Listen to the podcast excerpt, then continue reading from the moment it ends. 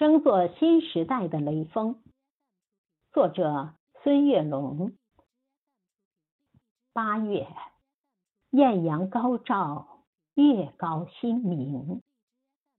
意外打滑的汽车成为诀别的苦痛。那位被打倒的战士永睡不醒。他是风华正茂的中国好青年。雷震星。三月，春风拂面，万物重生。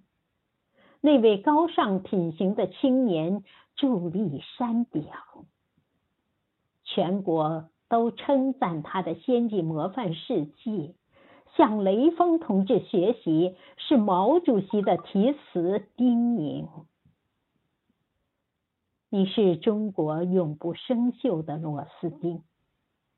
你看，抗洪地震舍己救人的武警官兵；你看，刻苦拼搏、永不服输的航天英雄，他们都有一个闪光的名字，叫做雷锋。你是解放军的战士，永远年轻。你看那帮困。助残的广大志愿群众，你看公交、高铁提供最佳服务的司乘，他们都有一个伟大的名字，叫做雷锋。